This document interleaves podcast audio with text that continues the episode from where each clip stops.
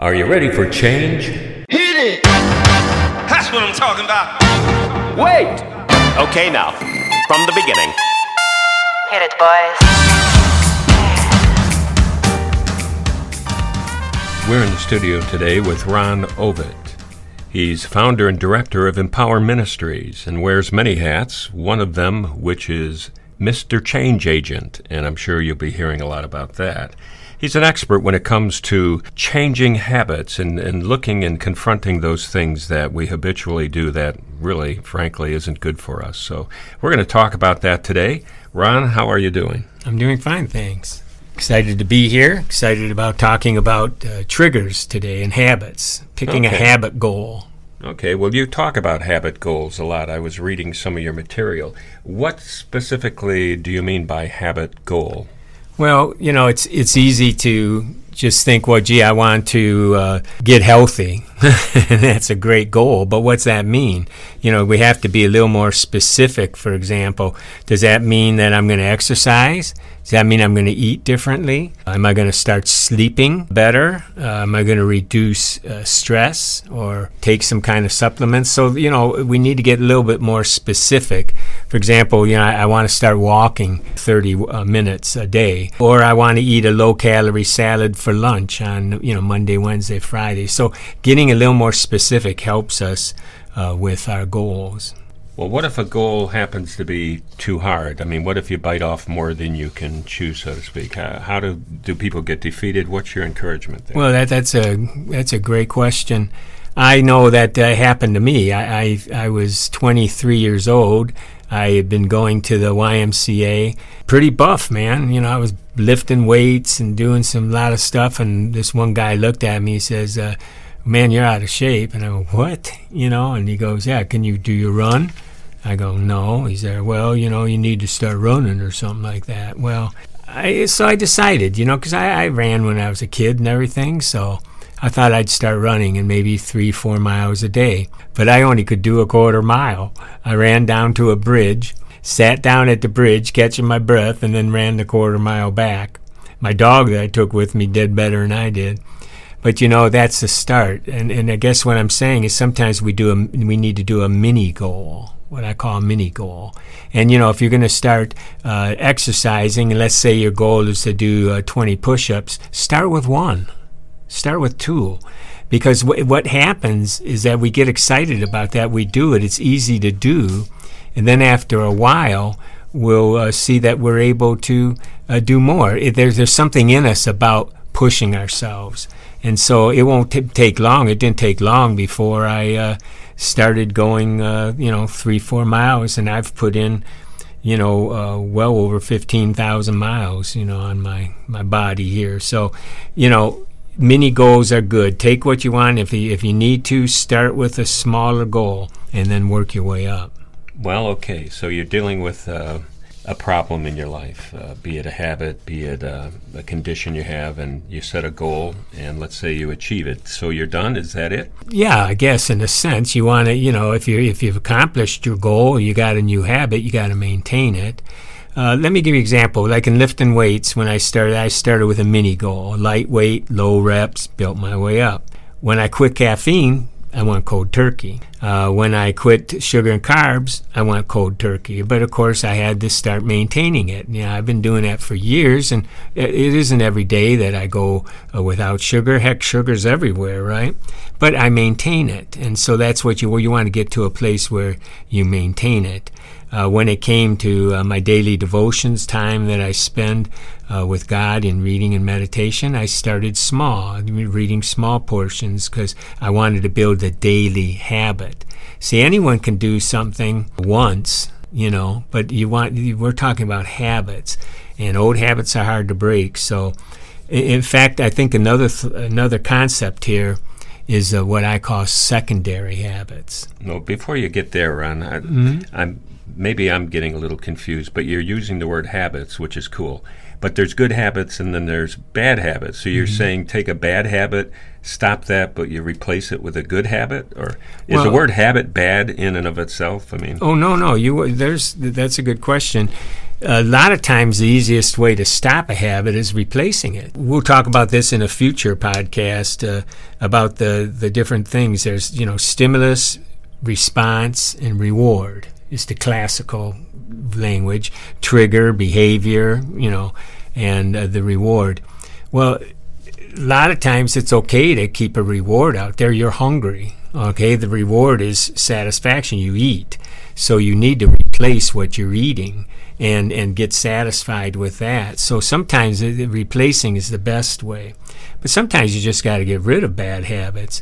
But I find that uh, usually I'll, I'll try to manipulate something. I'll, I'll try to manipulate the stimulus where, and then change the behavior. And so then I get a, a different reward that is more satisfying.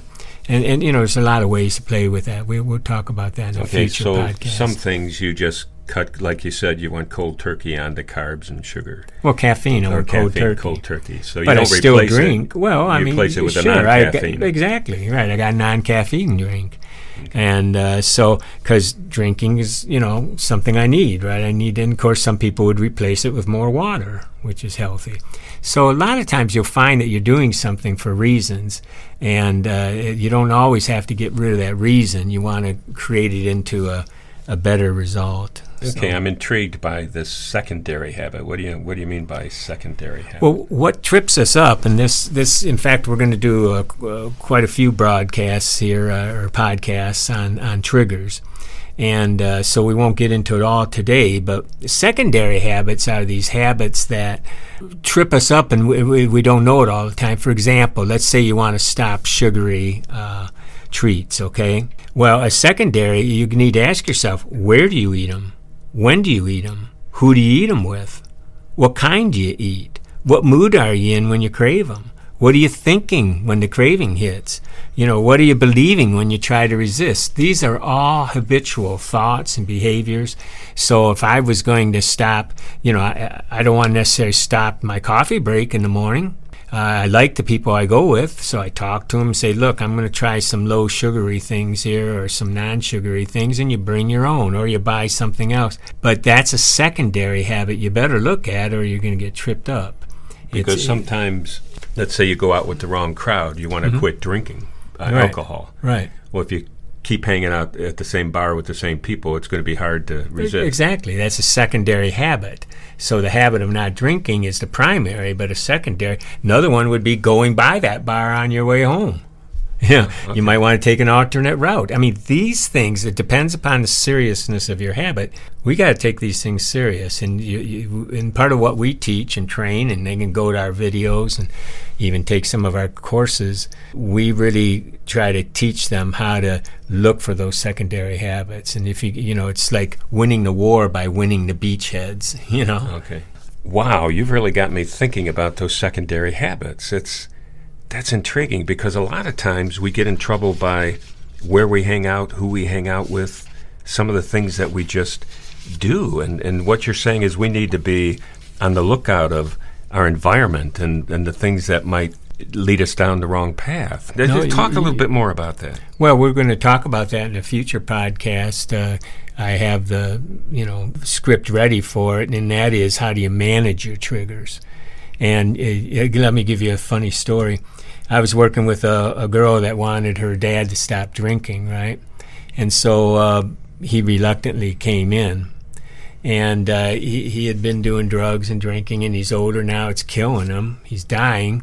And so, uh, you know, what are you going to do? Well, he came in, and he looked like he was in the, you know, the band The Grateful Dead. You know, and I'm thinking, okay, if you're serious about stopping drinking and drugging, then why are you dress- using your uniform? I mean, it's amazing. Now, you wouldn't think something like that, but every day he gets up, looks in the mirror, dresses, he's looking like his old drug habits. And so, a simple little thing like that, changing your wardrobe, getting a haircut, it- it's amazing how that can help us break out of some of those just wired in behaviors. And, uh, and so there's a whole thing about your environment, where you work, and we'll talk about that when we get to managing uh, the triggers. But secondary habits, I would encourage our audience here to start looking at secondary habits. And then uh, the next podcast, of course, they can do them in what order they want, but next we're going to be talking about picking our team. How do we pick a team to help us? If we're going to get serious about it, how do we pick a team? Well, this has been fascinating. Thank you, Ron. Our guest has been Ron Ovitt, director and founder of Empower Ministry and uh, Mr. Change Agent. And we're going to be learning a lot through this series, so I would encourage you to make it a habit to listen to this podcast. And uh, where else can they go, Ron, to find out more information? Well, in fact, if they want, we're, we're offering a ebook on overcoming triggers. And so if they want to get that ebook, they can simply go to www.empowerforliving.com backslash trigger. And they can download that free um, booklet. So we have an e-booklet called Overcoming Triggers uh, ebook, and so they can go to that, and that will get them started. They can also go to Mr. Change Agent uh, YouTube uh, channel, Mr. Change Agent, where I have a lot of videos there that they can start seeing. And then we'll also we're offering a course, and that they can see some of our courses on there as well. All right, so that address again is empowerforliving.com slash forward slash trigger. And you can go to the Mr. Change Agent YouTube channel. Just go to YouTube, type in the top Mr. Change Agent. You'll see Ron's picture in the top. Click it, and you'll be there. There's plenty of videos to look at. And uh, that would be a good habit uh, to get into looking at those and, and finding out how we can uh, just straighten our lives around and break some of those nasty habits we've been praying and worrying about for so many years. Hey, thanks for joining us. You've been listening to Mr. Change Agent podcast, and Mr. Change Agent himself right here is Ron Ovitt, director and founder of Empower Ministry. And Ron, thank you uh, so much. This has been great advice, and I'm sure the listeners are going to make it a habit to uh, listen to this Mr. Change Agent podcast. Música